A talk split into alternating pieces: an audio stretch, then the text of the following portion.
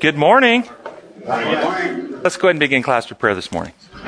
Our gracious Heavenly Father, we thank you for this opportunity to come and study. We ask that your Spirit would be with us. Fill us with your love, with your wisdom, with your discernment. May we come into a unity of uh, the family you, you've designed us to be. We pray in your holy name. Amen. We are doing lesson number 11 in our quarterly Growing in Christ, and the title this week is The Christian Life. And if somebody would read for us the memory text, which is 1 John 3.16. Speak up. Read 1 John 3.16. Somebody read that for us. By this we love, know love, because he laid down his life for us, and we also ought to lay down our lives for the brethren. We know this is love because he laid down his life for us, and we ought to lay down our lives for the brethren. What does this tell us about love? Does it give us insight into what love is? Other centered. Other centered. And, and God is love, so does it give us insight into God? Do you know personally anyone who loves you enough they'd give their life for you? I hope so. well, think it through. Yes, yes.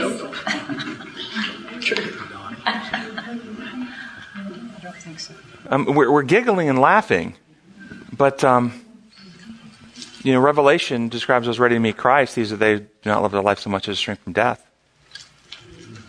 When what did this passage just say? That we ought to lay down our lives for our brethren. Hmm. Well, think about somebody, if you do know somebody that you really know, they, they love you that much. What is your attitude towards that person? If you know somebody that loves you that much, what's your attitude towards that person? Trust. Ah, notice what, what Wendell said. It, it, engenders trust, doesn't it? If you know they love you that much, it, that they would just give their life for you, it, it draws you to them, doesn't it? And, and, it? and it engenders trust. Do we know God loves us that much? Know it in our head or know it in our heart? Should be both. Yeah, should be both. Yeah. The, the, if this is true, uh, most, most, not all, no, most parents though do love their children this much. True? Yeah. Yeah. Um, then if, if this kind of love engenders trust, why is it so many adolescents don't trust their parents? Because they haven't matured enough to understand what it means to trust that. She said they haven't matured enough. I think that's, that's going down the right trail, no question. No question. I, I think it's uh, definitely has to do with immaturity. Something else, though. I think it has to do with, with, with guilt. Hmm. As soon as Adam and Eve sinned, they ran and hid because they were afraid. Now, was there any reason for them to be afraid of God? No. In fact, God so loved the world, he gave his only son for them. He loved them. He was still. Who was the number one person on their side, loving them enough he'd give their life for them? It was God. But they were running from him. Uh, children who, and I'm not saying necessarily even do sin, but unless you consider going against family rule sin. Sometimes you can, you know, break a family rule that isn't really one of the ten. And, but, but kids who, who do something they know their parents won't approve of. Do you think they often struggle with insecurity, guilt, fear, And so they hide. They run and hide. Hmm. Fear of rejection, fear of condemnation, fear of punishment. Oh, yes, I definitely yes, this fear of punishment. I, I, think it's actually a mixture. I think kids want mommy and daddy to be proud of them. Yeah. They don't want to disappoint mommy and daddy. They don't want to have them look at them you, you're such a disappointment. You've disappointed me. I think that's crushing to, to kids. And I think they hide because they, their own conscience is convicting them. They're condemning themselves. They project that back onto the parent and anticipate that from the parent. What do you think? This is what Adam and Eve did in Eden. And what did God say? Hey, who told you you're naked? You didn't hear it from me. It wasn't me that said anything about it. I wasn't pointing it out. That's your own conscience. The woman caught in adultery, same thing. Where are your accusers? Hey, I'm not accusing. It's not me. Is there a place to communicate that love in an environment where we still have healthy discipline? God disciplines those he loves, yet we know he loves us enough he gave his life for us. There's a balance there, isn't there? What is your reaction to the uh, idea of laying your now? Now, if parents and children, you, you're, you're getting that. Husbands and wives, as long as the relationship's really tight, you're getting that. Sometimes it's husbands and wives are like, no way. But if the relationship's what it's supposed to be, you're understanding that greater love is no man who gives his life for a friend as well. How about for the rest of us? How about giving your life for a stranger? Or an enemy. Or even an enemy. Uh, you know, we're getting down to it. Um, when you hear this idea about greater love is no man than he gives his life for a friend, or this is how we know love is Christ gave his life for us. We got to give our lives for, for our brothers. Th- does your head go, that's a wonderful ideal? That's beautiful. And your heart go, uh, or your gut go, uh, uh. Do you get that little dissonance between your head going, that's beautiful, and your gut going, uh, that's uncomfortable? Russell. My question is, what does it mean to give your life? I mean, does it mean to actually die, you know, for them, or, or, or, does it mean to get to that point where you would die for them? Does it mean to give your life in service for them? Well, what does give your life mean? I think it. I think. I think it means all of the above. I think it means that you think about a parent and a child. What does it mean for a parent to give their life for the child? They're giving their time, their energy, their resources, their sleep, right? Or their, yeah, I mean, isn't that what they're giving? And then if the child's in danger, does the, does the parent run into danger to save the child? I think it means it all. But then a lot depends on the circumstances, because you hear of people like that plane that went down that time in the river, and that man jumped in to save these people, in the, and he didn't even know them. Right. So I think a lot has to do with the circumstances of giving your life. Well, th- th- there's no question about it. The, I think the, the issue is, though, the, the attitude of the heart. Do we have an attitude of a heart that we really care about people? That if we were in that circumstance, there are people that we, you, you, the one you just described, man jumps in, doesn't know him. But there are other people who would just walk away. Oh, yeah. There's other people, we've heard stories, they watch somebody getting raped, they don't even call the police. We heard these stories, right? So there's a heart. Do you think, do you think it's at that moment of crisis that you prepare your heart for that? No. Or your heart's prepared and at the crisis moment revealed? Yeah. Yeah, Wendell. Sometimes it's easier to give your physical being rather than your agenda. Ah, okay. Yeah, sometimes it is, isn't it? Let me tell you, read this story to you. Just after midnight, February 3, 1943, when the Army ship Dorchester was torpedoed by the Germans just south of Greenland, its passengers and crew had 25 minutes to get off the boat. As 902 people went down, uh, went for the life jackets, it uh, quickly was discovered that there weren't nearly enough. Of the 13 lifeboats, only two functioned. Uh, in the ship's final minutes, Methodist senior chaplain George Lansing Fox, Rabbi Alexander Goode, uh, Dutch Reform minister Clark Poling, and Roman Catholic priest John Washington were helping passengers leave the vessel. These four men appeared, all of them without life jackets. The chaplains quickly gave up their own vests and went down with the ship, perishing in the freezing water. Survivors saw them locked in arms, praying and singing the Navy hymn, Eternal Father, strong to save, just as they went down. Doesn't that just get you? Did you notice the four different faith backgrounds they came from? Should they have been at that moment arguing over which day they worship on? Does it bring to mind that that that, that text I mentioned a moment ago? Greater love. Uh, I mean, uh, they did not love their life so much as to shrink from death. Evidently, the stories told these guys weren't crying in the corner, pleading, begging, frantic, scared. They had a composure. What gave them that composure?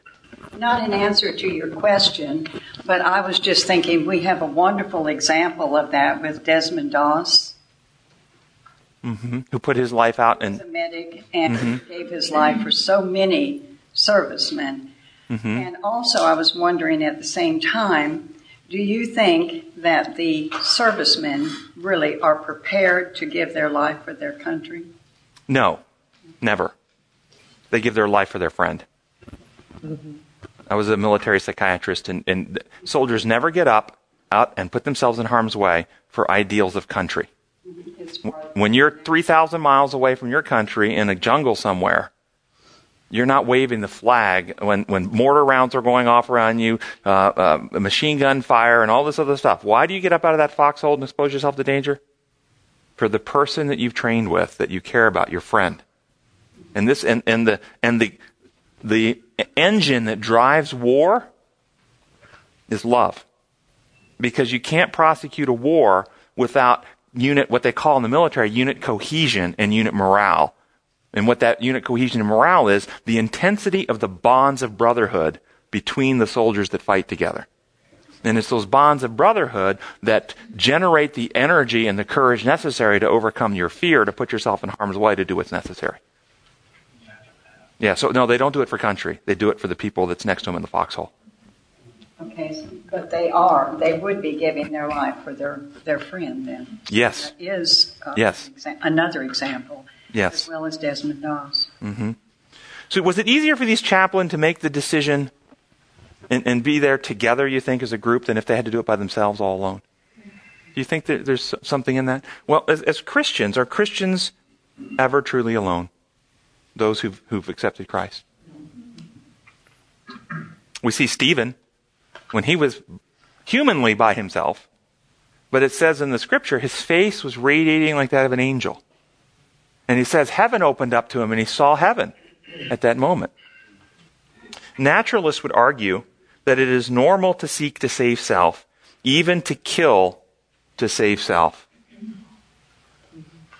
Self defense, in other words. It's, it's normal, it's natural.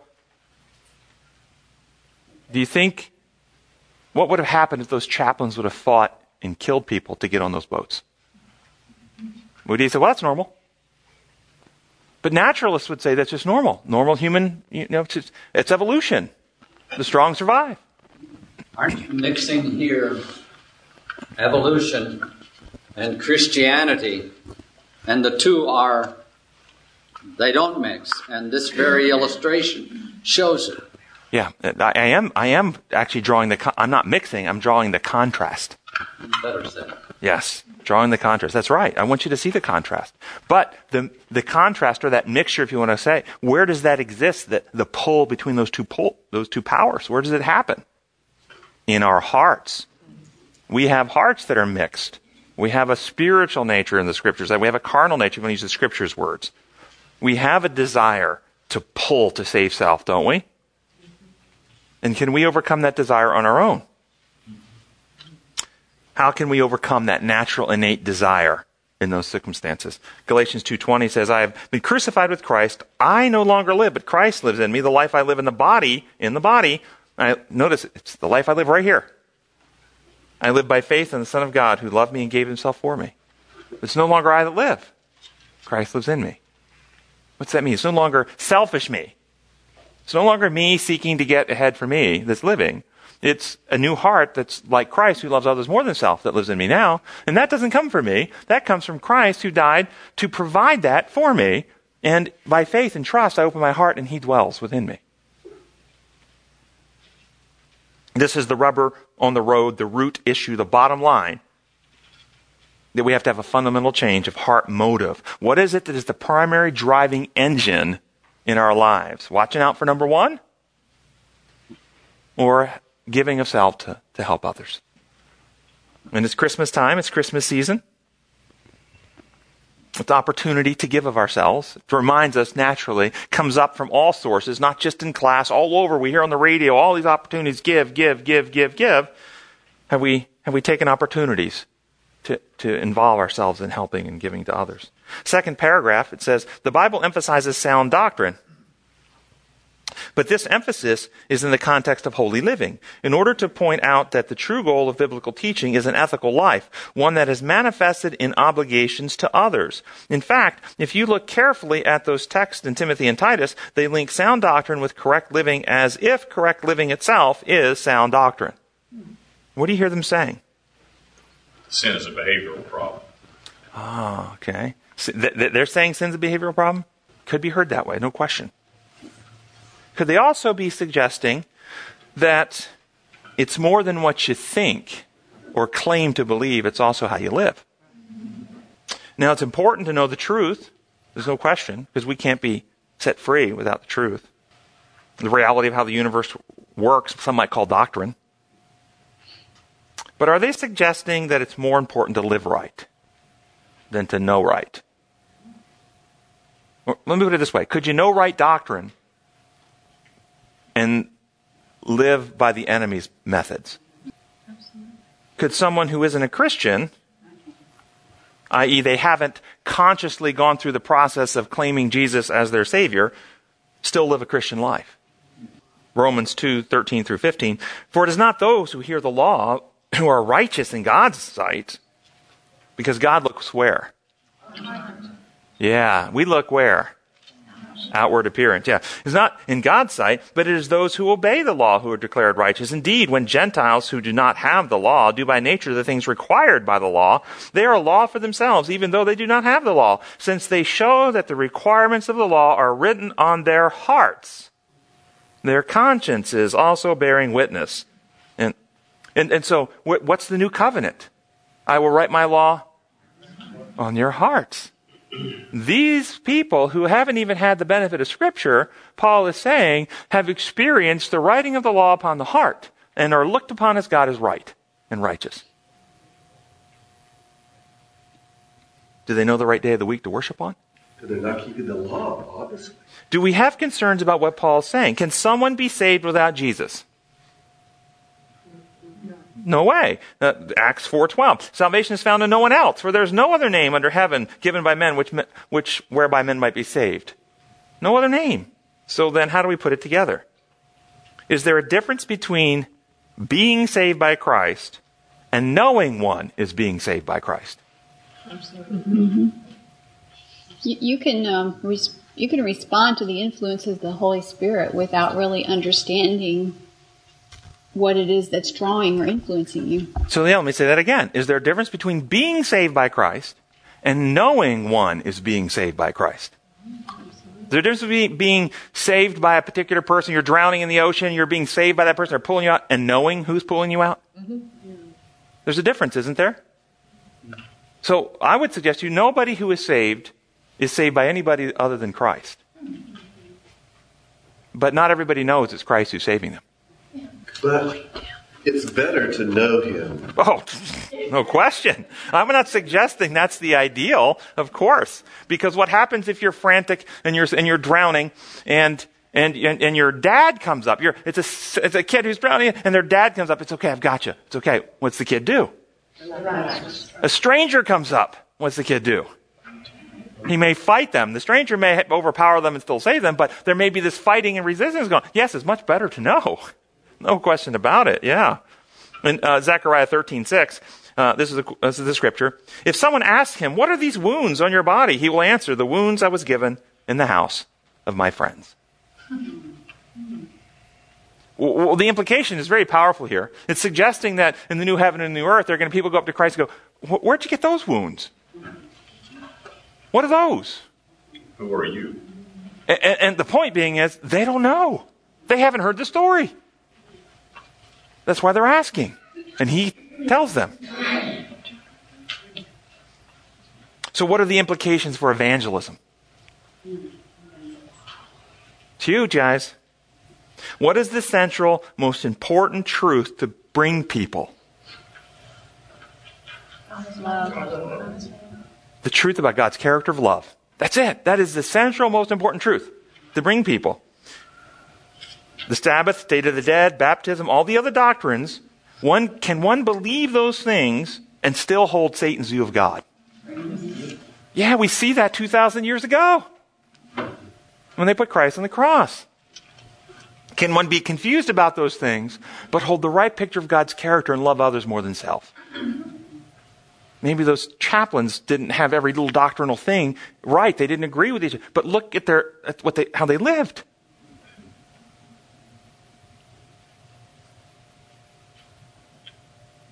And then the next paragraph says the Christian is saved in order to be God's agent for the salvation and good of others amidst the great controversy between good and evil.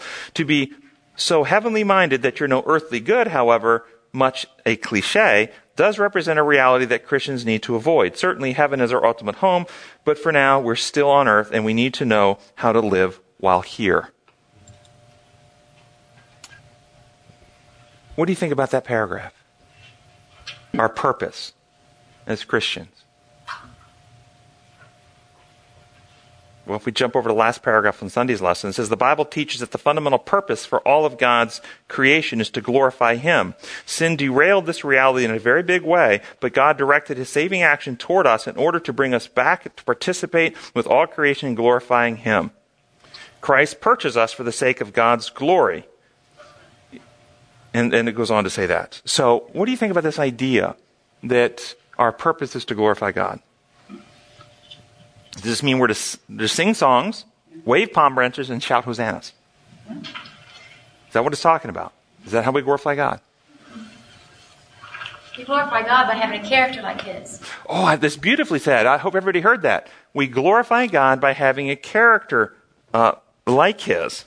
Those four men went down, totally gave up self, totally reflecting the God they'd been talking about. So l- let me ask you a fundamental question about this idea of, of our purpose to glorify God. For whose good are we called to glorify God? Why does God want us to glorify Him? Does He need our praise? Does His ego need boosting? Does He need validating? Does He need affirming? Is it for His need that we are to glorify Him? Then who gets the benefit of this? It's get that God wants us to glorify Him for our good for our advancement, for our development, for our growth, for our transformation, for our healing. Uh, we were created in His image with the capacity to grow. God is infinite. We're finite through all eternity future to continue to grow in all of our capabilities and abilities as we assimilate and become more like Him. It's for our good. He asks us to do this. And as we do this in this world of sin, for the good of others who may uh, be influenced by what they see in our life. But uh, it's, it's real important that we don't get this idea that sometimes can be there that, that heaven is a place where all millions and billions of beings, God sits up on a big pinnacle and, and, and there's this vast plain where all these beings are, are prostrating themselves before Him and He's just basking it up. That would be grossly distorted. That's Satan's view of God. God is constantly, it's, it's the flow of every, the opposite way. What's it say? In uh, Daniel chapter 7, when the Ancient of Days took his throne, rivers of fire came out from before him. The energy was flowing the other direction. Flowing out from God, filling us. We are to be filled with the Spirit. The Spirit comes from the Father, fills us, and that love is to flow out from us to others. It's this direction. And in doing that, we glorify God. Yes, way in the back. I think there was a hand, Zoe. oh, yes. Um, our purpose is to show God's love if one is truly heavenly minded, he or she will do what Jesus did. And then um, Eve also wrote, um, because we become like the one we worship, and also that description sounds like the Babylonian tower that Nebuchadnezzar did. Yeah, exactly. Okay. So when you think about this type of glorifying God, does a Bible text come to mind? Like maybe Revelation 14? Fear God and give glory to Him. Give glory to him, for the hour of his judgment has come. Is there a connection between the revelation message and God's original purpose for creating man in Eden? Is there a connection? What, what was the purpose of creating man in Eden? Was there something happening in the universe? Was, was mankind made as a special creation to reveal something unique about God? In, in what kind of a setting? What was happening when this happened? And, and, and war over what? God's trustworthiness. And what was mankind given that, as far as we know, other intelligent beings had not been given? Two, two, two powers. What? Procreation, the ability to come to the unity of love and create beings in their image. A very godly power, and there's another one Dominion. Dominion. The ability to govern. This planet was theirs to govern. Why? What would it reveal? What would it have revealed about God if they would have stayed faithful and loyal and had children and governed this planet in a sinless way? We can't imagine what the lesson would have been, how beautiful this world would have been, and what the unlinking beings would have learned. Satan would have been exposed. We were, we were created as a temple, a dwelling place where God dwells by his Spirit where the law of love, a living law, not, not something that is codified like your DNA code on a, on a piece of paper written on stone. No. a living law that is lived out, written on the hearts of the intelligent beings. This is what it was to be, to reveal God's character. And Satan, of course, saw this danger to his mission. And what did he want to do? He wanted to write something else there. He wanted to efface and erase the image of God in you and me and write his. Do you remember, do you remember the stories in the New Testament when Jesus came in contact with demoniacs? I mean, these are beings whose minds are now dominated by demons. It gives us an opportunity to contrast. When we follow Satan and his methods, what do we look like? Look at the description of the demons. The demoniacs, I mean. And, and sitting next to them, here we have Christ standing with them. What do we look like when the Spirit dwells in us and we are fulfilling God's purposes for us? Do you see a contrast in Jesus and, and the demoniacs? Uh, what, what kind of a character, what kind of a, a being do you see represented in the demoniacs before Christ sets them free? How would you describe them? Kind? Self controlled. Pardon? Out of control. Irrational, uh, destructive, uh, selfish, um, wild, animalistic, debased, vile, gross, disgusting. Anybody want to be like that? This is what Satan wants humanity to look like. Why? Who was humankind made in the image of? And if we look like that, remember, we're here to glorify God, then he can say, that's what God's like. I told you, this is, the, this is what he really looks like when he gets his makeup off.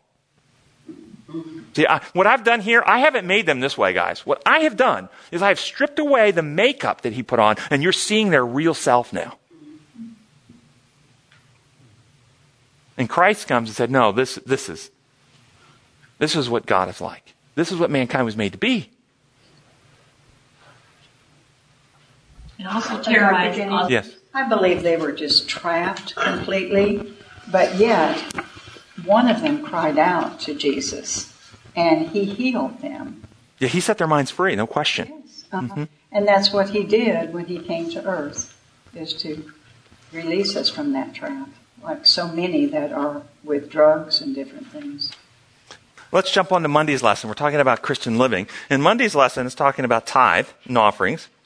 Um, if the cattle on a thousand hills are God's, and He creates everything, and He can create a new world just like that, why does He instruct us to give tithes and offerings? Does God need our money? Do we need to give? Yeah, consider the analogy of the uh, water pipes in the home of your house connected to a municipal source of water that comes in pure and fresh and clean. And you walk away and shut off the valves and, and you leave your house for 20 years and you come back 20 years later and you open the tap and pour, pour out that first glass. You're going to drink it? well, what's, what was it? Prob- was the water something wrong with it when it came into the house? No, what happened? It stagnates, yes. If it doesn't flow, it stagnates. You see, this is a metaphor for your heart and God's love. God is the municipal source of never ending love. Our hearts are to be filled with His love. And, and if we open the heart and let the love flow, it stays fresh. But if we become selfish and close the heart, our hearts stagnate. And thus, God gave a prescription, a prescription, like a doctor gave a prescription, to help us learn to open those rusted valves of our hearts and learn how to give. And those are tithes and offerings, one of the prescriptions amongst others that He has given for us.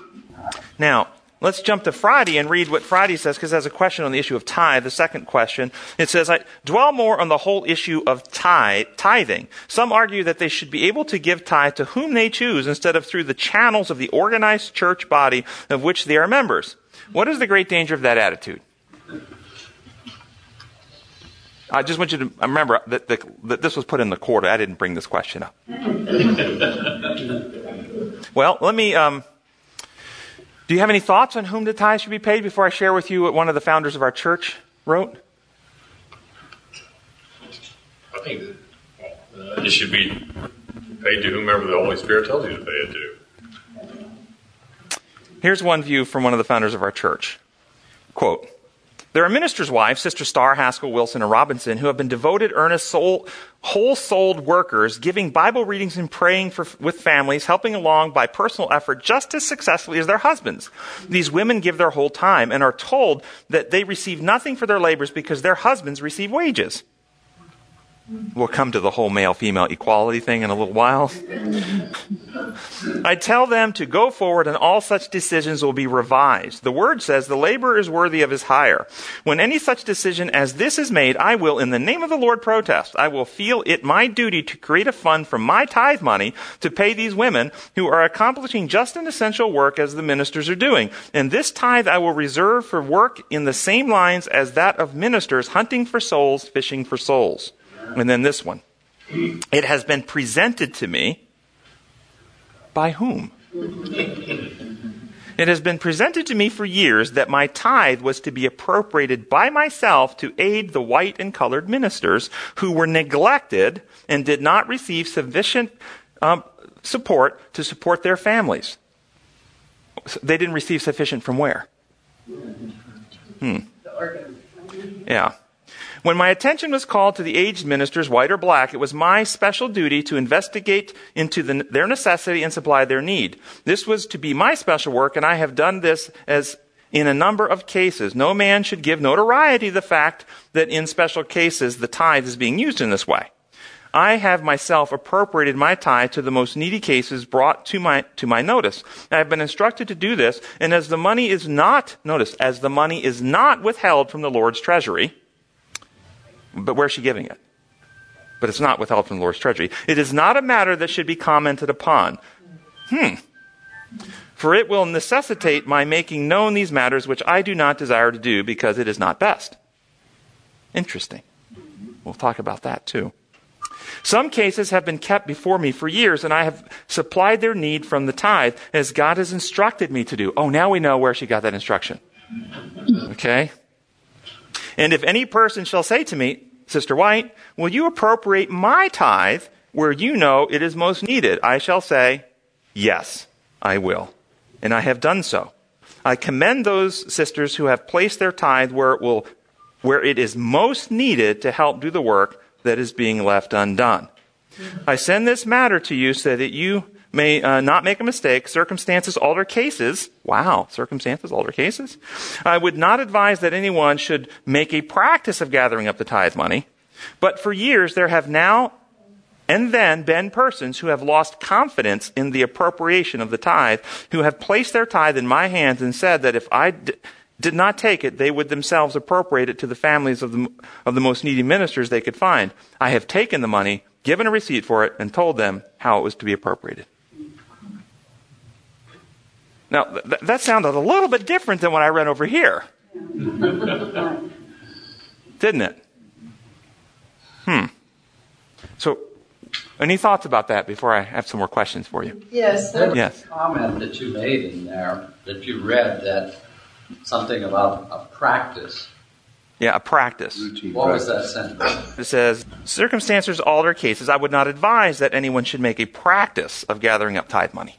In other words, let's not go out and teach the church to do what they want. Some of us are old enough that we've seen groups in the past that got dis- got a problem with the church and, and withdrew their money and wouldn't pay tithe. And, and Wouldn't pay tithe to the church. Thank you. Didn't mean they weren't paying tithe. Yeah, they were paying tithe to their offshoot. And and you and I know that there are offshoots or groups that, as Sister White is indicating here, she evidently was one of those at that particular on that particular issue, and she chose to go ahead and support. No, she was instructed by God to go ahead. Right. Oh, wait, it's a little different, isn't it, than she chose? Well, she chose to follow God's instructions. She Yeah. heard it from God. You and I can hear it from God, but it's in a little different vein. But the church leadership and general conference session would know better what we're hearing from God than we do, right? Well, we are told that when they're in session, it is the highest. So, yes, in that context, yes. Really? Because I've got somewhere she said that in session they were, they were doing Satan's work. So, You're educating me now. yeah. Remember those quotes we had a little bit while back? Yeah. The Lord was not in those sessions, she said. So it depends. She made the other statement then. Yeah, it's, because what does it say right here? Circumstances alter cases. That's what we forget. One of the problems we have, we're going to come to it because I want to get to the whole marriage thing, which is coming up in the next lesson. Because one of the things we, we, we like is we like cookie cutter rules. We want a cookie cutter rule to apply in all circumstances. Let's see if I have that. It's down here in the notes somewhere. But I, I let, us let's, oh, you had a hand right here. Go ahead. These comments are very educated and dedicated from a very educated and dedicated person who has given her life for God's work. You mentioned earlier the difference between being immature and mature. And a lot of us can make decisions from a very immature perception compared to a mature perception. So it's it gets really it gets really dicey, you know, when someone is saying, "Oh, well, I I'm, I'm not going to pay tithe. I'm going to put it wherever I want to. But, see, but see, what, see how you just rephrased what she said. When you said, I'm not going to pay tithe, I'm going to put it wherever I want, you've actually said, I'm not going to pay tithe. She says, I'm going to put it here and I'm still paying tithe and it's still going into the Lord's treasury. See, you, you, you, see how we hear these things. If it's not going to the church, we have this bias. If it's not going to the church, we're not paying tithe. That's not what she's saying. Wait, no, we got it on the, online. Online. Um, an online caller says, E.g., uh, W says somewhere that if the General Conference falters, we must look to Jesus. Okay. So let me ask you a couple questions. What is the purpose of the tithe? Yes, way in the back.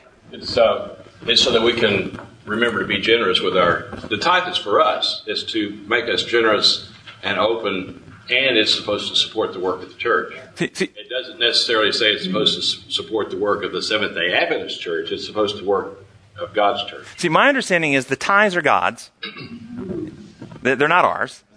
The offerings are ours to give generously, but the tithes are us to be loyal and faithful to God. They're, they're His. But what are they for? What are their purpose? Was the support of the ministry back in the back in the days of ancient Israel. The Levites were supported by the tithe. They had no inheritance of land, so they, they received the tithe that the, that the other tribes paid. And did you notice what she said repeatedly about what her tithes were being directed to do? Ministers. It, it, not just ministers, she had to the wives. She said, My tithe I will reserve for work in the same line as those of the ministers, hunting for souls, fishing for souls. The tithe money is to promote the gospel message to win people to Christ. Bible workers. Yes. Yes. The early Christian church was not supported by the conference of their debt. Yes. Good. Yes. Wendell. I, I, I think one issue needs to be stated, though, is implied in this discussion is the tithe is the Lord's, and then we have etc. No, everything is the Lord's. The tithe is given as a symbol that we understand that Thank you. is the Lord. Thank you. And so we need to treat everything as if it's God's and appropriate to His His mission, His work. No, I, I, well, I thank you for clarifying that. I really appreciate that. Um, so what what I hear the point of all this is is that each person has their own saving relationship with Jesus Christ. We can't be saved through anybody else's experience, can we? No. And the tithe God, as I think Russell said very early on, can direct people in circumstances to, he wants the tithe to be used here or he wants the tithe to be used here. As was very clear with Ellen White and others of her day were doing. Toward the laborers, and, and particularly toward those laborers who were working to spread the gospel, but were not funded by the church. That's who this was going to. And we, and the point is, we should not, she said very clearly, we should not condemn them or judge them for it. That's right. That's what we, we, should, we shouldn't stand in judgment of somebody else. It's not our place. This is part of it as well. Hmm. And I think this is another great example of how God doesn't set up cookie cutter rules that apply to all people in all circumstances, but operates upon principles, and those principles can be applied differently depending on the situation. But ma- many of us want don't like this. We get confused. We feel insecure. We, we, we, we, we simply want to give that rule, do this and do that and feel good in doing right. Hey, I did the right thing. So thou shalt not work on Sabbath. Great. We won't heal on Sabbath and we, we feel good while we leave them sick and dying. Or, I felt so good that I was doing the right thing because we wasn't going to heal that guy on Sabbath. We'll wait till tomorrow. Or the rule says give your tithe to the systemized, organized system. Great, give blindly. Never question what message that system you're in is, is promoting. Don't question what message they're giving. Because there are millions of people in lots of different systems, all told the same thing. Just give your tithe. Give your tithe to the system. Give your tithe to the system. Don't question it. Just give your tithe. Or are we to come and question and say, wait a minute, my tithe is to go to present the gospel, the true message of Jesus Christ. That's what it's for. I might be in the system, but is this system presenting the message? And if you're convicted it's not, should you be supporting it with your money? The Lord loves a cheerful giver. The Lord loves a cheerful giver, absolutely. So let's be very clear now. Let's, and I have to say this, it's in the notes, I put it in writing. Lest someone take this discussion to think that I've said something I haven't said, particularly that I'm soliciting that you pay your tithe to us. I am not soliciting that. Okay? I am advocating for each person to become an intelligent friend of God, to stop blindly following rules without thinking, to use all of your resources, whatever those resources are, to spread the truth about God that will lighten the world for His return. That's what I'm advocating for. Yes. Just, just another thing. If, if a person doesn't feel like going there, doesn't, doesn't even, it isn't even on their screen and they're worrying about it, I often think of how Judas was collecting the money and Jesus didn't ever tell any of the people to stop Sure. handing. So it's like if it isn't on your screen to worry about it today, That's exactly right. Many people, see, they still receive the blessing because they, in honest heart, were given the money where they thought it was going. But once they become, once somebody comes under conviction, that hey, this is not, or, or the Lord, the Lord, the Spirit brings, a, like in Ellen White's case, an awareness that there's a need here that's not being met, and, and she's going to see that's a, that's what we're talking about here. Yes, we got to move on because there's a bigger issue that you guys are going to want to fry, and, and that's Wednesdays, and that's Christian marriage. Christian marriage. The second paragraph says, to define something is to provide its meaning. Today it is said that marriage is difficult to define because the meaning of marriage differs for, for different people, times, and cultures. The Bible, however, has no such flexible idea of marriage. Selective reading, I would think. According to the Bible, marriage is an institution put in place by God in which two adults of different genders covenant to share an intimate and lasting personal relationship biblical marriage is marked by an appropriate, uh, excuse me, an appreciation of the equality of the male and female, a deep bond of unity where goals are blended, and a sense of permanence and faithfulness and trust. As with a relationship with God, the relationship between husband and wife should be sacred and guarded. You notice it said, and I agree, I actually agree with everything said in here, other than the idea that uh, the Bible's clear. I think the Bible is actually not quite so clear when you look at the polygamy issues and stuff that was happening in the Old Testament. It's not quite as clear as they would like it to be. Um, you, you follow what I'm saying here? Okay. I think properly studied, the Bible does come out clear, but it, it, it also lends itself to being misunderstood in certain places. That's what I meant earlier. But other than that, I agree with them. I do agree that it's equality of male and female like, like Ellen White was referencing a little a moment ago when those pastors' wives were not being paid. Wait, was that equality? Hmm. Should we promote equality in marriage? And if there's inequality, do, do you think most Christian organizations promote true equality between husband and wife? No. Then is that a, is that a, a violation of, of the marriage covenant? Are churches promoting violation of marriage covenant? If they're not promoting equality of husband and wife? Hmm. Boy, we don't want to go there, do we?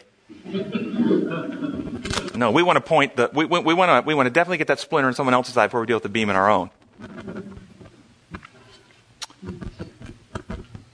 What do you think the purpose of emphasizing marriage and the attacks upon marriage are? Why are they doing this? You think? What, what, they have an agenda here? Could could they feel that marriage is under attack? From where do they feel marriage is under attack? The, the writers of this quarterly. Well, fourth paragraph. Together with issues of polygamy, cohabitation, divorce, remarriage, and practice of homosexuality, what challenges of human sexuality can you identify in today's society? What biblical based counsel can you bring to bear on these issues? The lesson asks for some biblical based counsel. How many of these issues, these issues that they listed, are confused in the church because the church is confused with local culture? For instance, polygamy. In Bible times, cultural practice, and God's children were practicing it. And weren't really criticized for that. They had bad, bad, bad problems because of it. But you don't really see God coming down and saying to Abraham, when Abraham was having a conversation with God, and Abraham was talking to him and all this stuff, hey, you know, get rid of your other wives. Only have Sarah. He said the promised child comes through Sarah. Didn't tell Jacob to get rid of Leah after he was duped into marrying in the first place. If ever there's a case for divorce, there you go.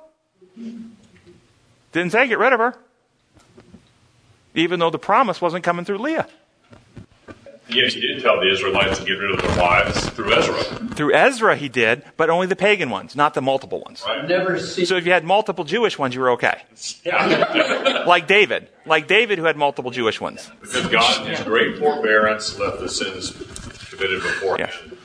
The very fact that you state that this is a there's question in it. The very fact that you're short of an explanation, that's the first time I've ever seen you there, says that yeah, the Bible is not clear on this subject.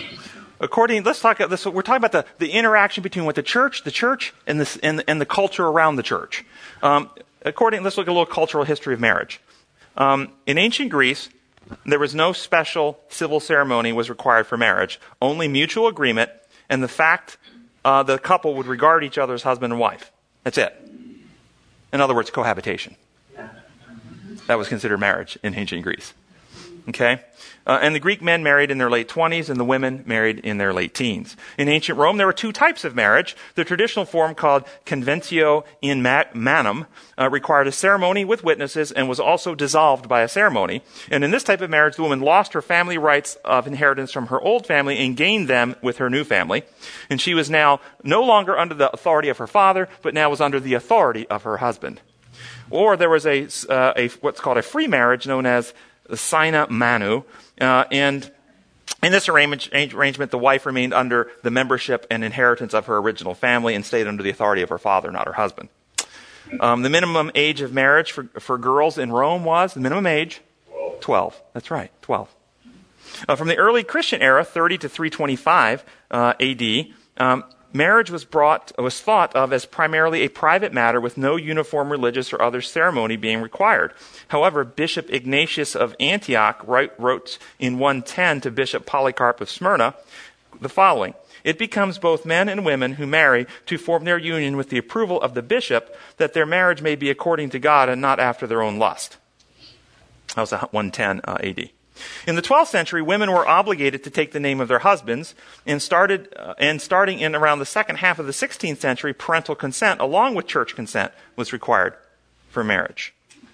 With few local exceptions, until 1545, Christian marriages in Europe were by mutual consent, declaration of intention to marry, upon subsequent physical union of the parties and they could they could actually give a commitment to marriage, a verbal commitment, and they uh, and if they said I marry you, then you were considered married. If they say I will marry you, you're considered betrothed, and that was it. And at that time, if it was approved by all the parties involved.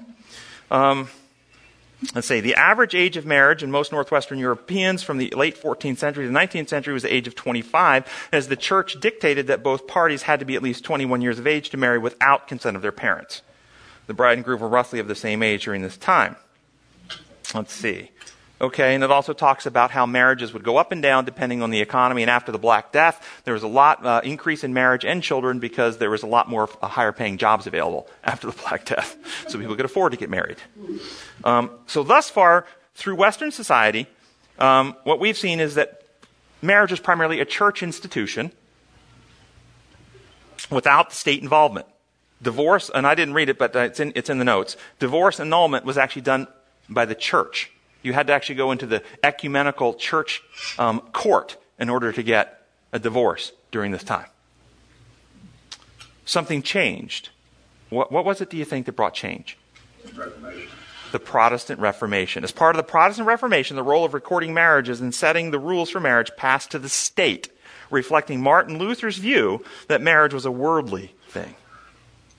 Remember, he was a priest, and the priest was indoctrinated with a certain idea that you know you're not to marry, and this is something the church, you know, the, the Anyway, so he thought it was a worldly thing. By the 17th century, many of the Protestant European countries had a state involvement in marriage. As part of the Counter Reformation in 1563, the Council of Trent decreed that the Roman Catholic Church, a Roman Catholic marriage, uh, would be recognized only if the marriage ceremony is officiated by a priest with two witnesses. The council also authorized a catechism in 1566, which defined marriage as, quote, the conjugal union of man and woman contracted between two qualified persons which obliges them to live together throughout life. In the early modern period, John Calvin and his Protestant colleagues reformulated Christian marriage by enacting the Marriage Ordinance of Geneva, which imposed the dual requirements of state registration and church consecration to constitute marriage for recognition. So, don't you find it interesting that marriage was historically primarily either a, in, a private thing or later became a exclusively church thing that the Protestant Reformation merged the church and the state on this issue. Don't you find that interesting? Hmm. Does it trouble you that this is an example of state church union orchestrated by the Protestant Reformation? What's the lesson? Is there a lesson in this? Because what's happening now? The churches are upset that the state is now trying to redefine marriage when the church has brought the state into it. What is going to happen when we try to bring the church into other, excuse me, the state into other elements of religious belief? Is there a difference between what you choose to do in your personal life and what one should seek government to do in regard to marriage? Is there a difference what you choose to do personally in regards to what you do in your personal life and what you would seek for the government to do in regards to marriage? Is there a difference between biblical marriage and marriage as sanctioned by a human government? Are there, are there differences? Should the church seek to get the state to enforce the church's view of marriage? That's happening right now, guys. Church and state. We're pressuring the church. We're pressuring the state big time. Um, would you be happy if Muslims became the majority of our country and pressured the state to legalize polygamy as it is in certain Muslim countries? Would you like that? Well, well, well then, well, then what's, what's the difference in principle of Christians pressuring the state to have marriage be what we want it to be? What's the difference in principle? None. What about in the days past when Utah had polygamy as legal? Okay. Is there a difference in spiritual union marriage blessed by God and legal marriage as authorized by the state? Is there a difference? Does, do the state and church serve the same master? No. Do the state and church have the same agenda? No. Sometimes. Do the state, and I'm talking the true church of God now. Okay, thank you. Thank you for that, Russell.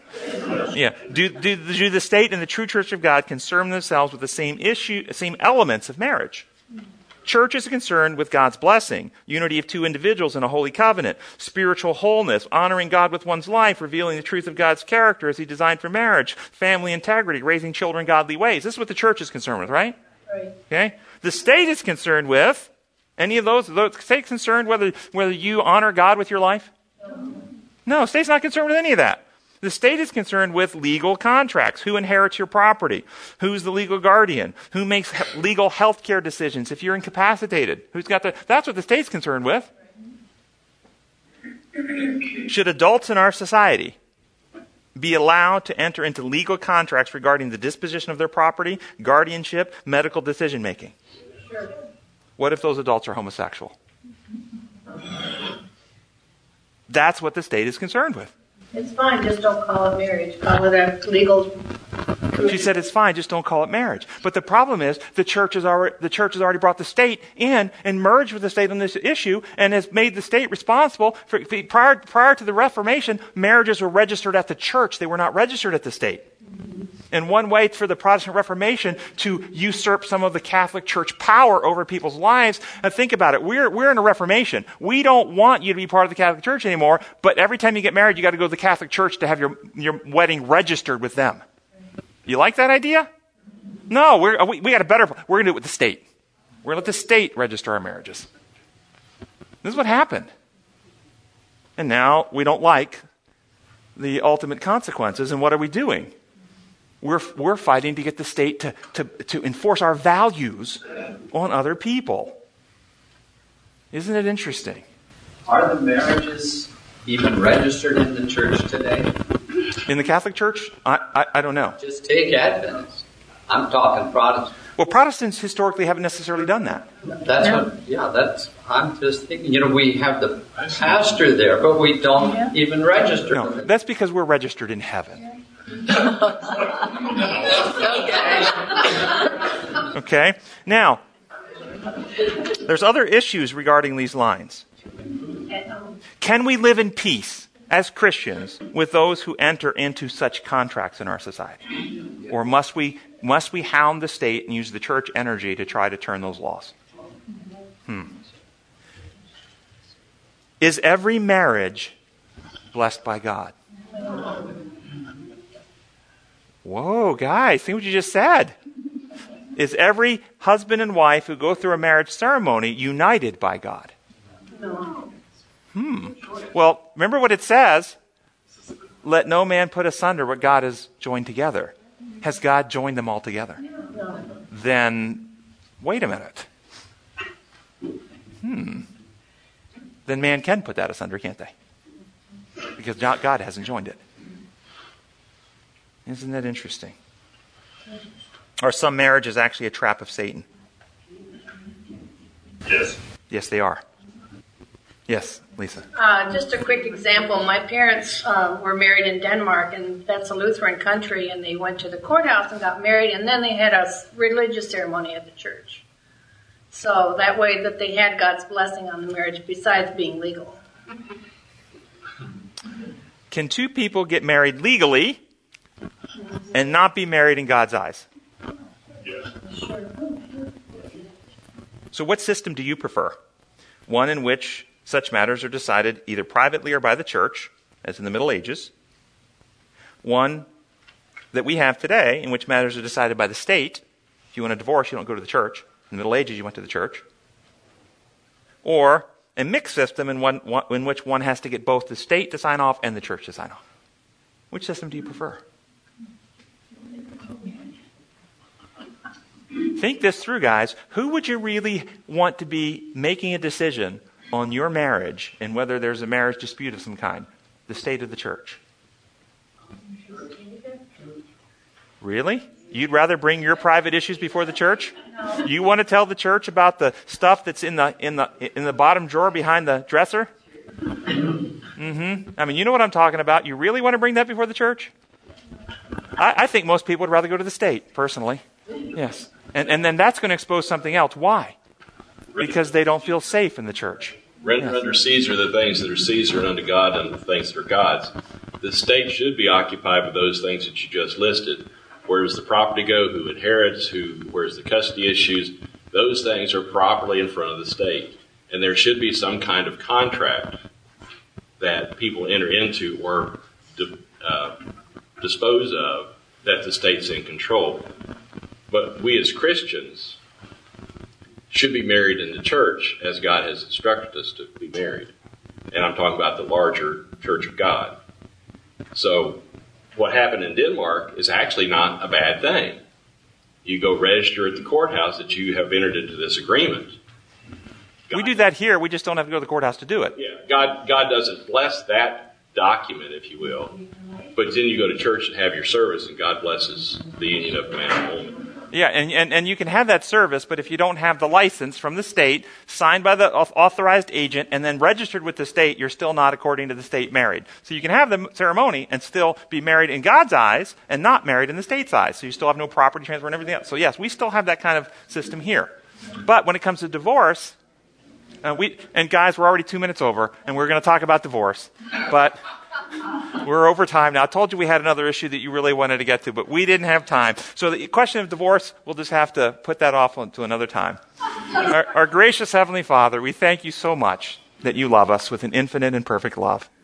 And Lord, we know on this issue of marriage, it is, it is designed by you to reveal you, to, to be a, a, a union of, of, genuine intimacy, trust, perfection of love, hearts bonding in, in, in love and trust. Lord, this is what we want our marriages to be. We also know that you hate divorce. And divorce only happens when love breaks down. Lord, we, we thank you for your grace and your mercy. Uh, we don't presume to know every circumstance and every situation. We ask that your spirit would be involved in the hearts and minds of those who are struggling in relationship problems. Um, heal those that are open to be healed and um, set free those who are in bondage. We pray in your holy name. Amen.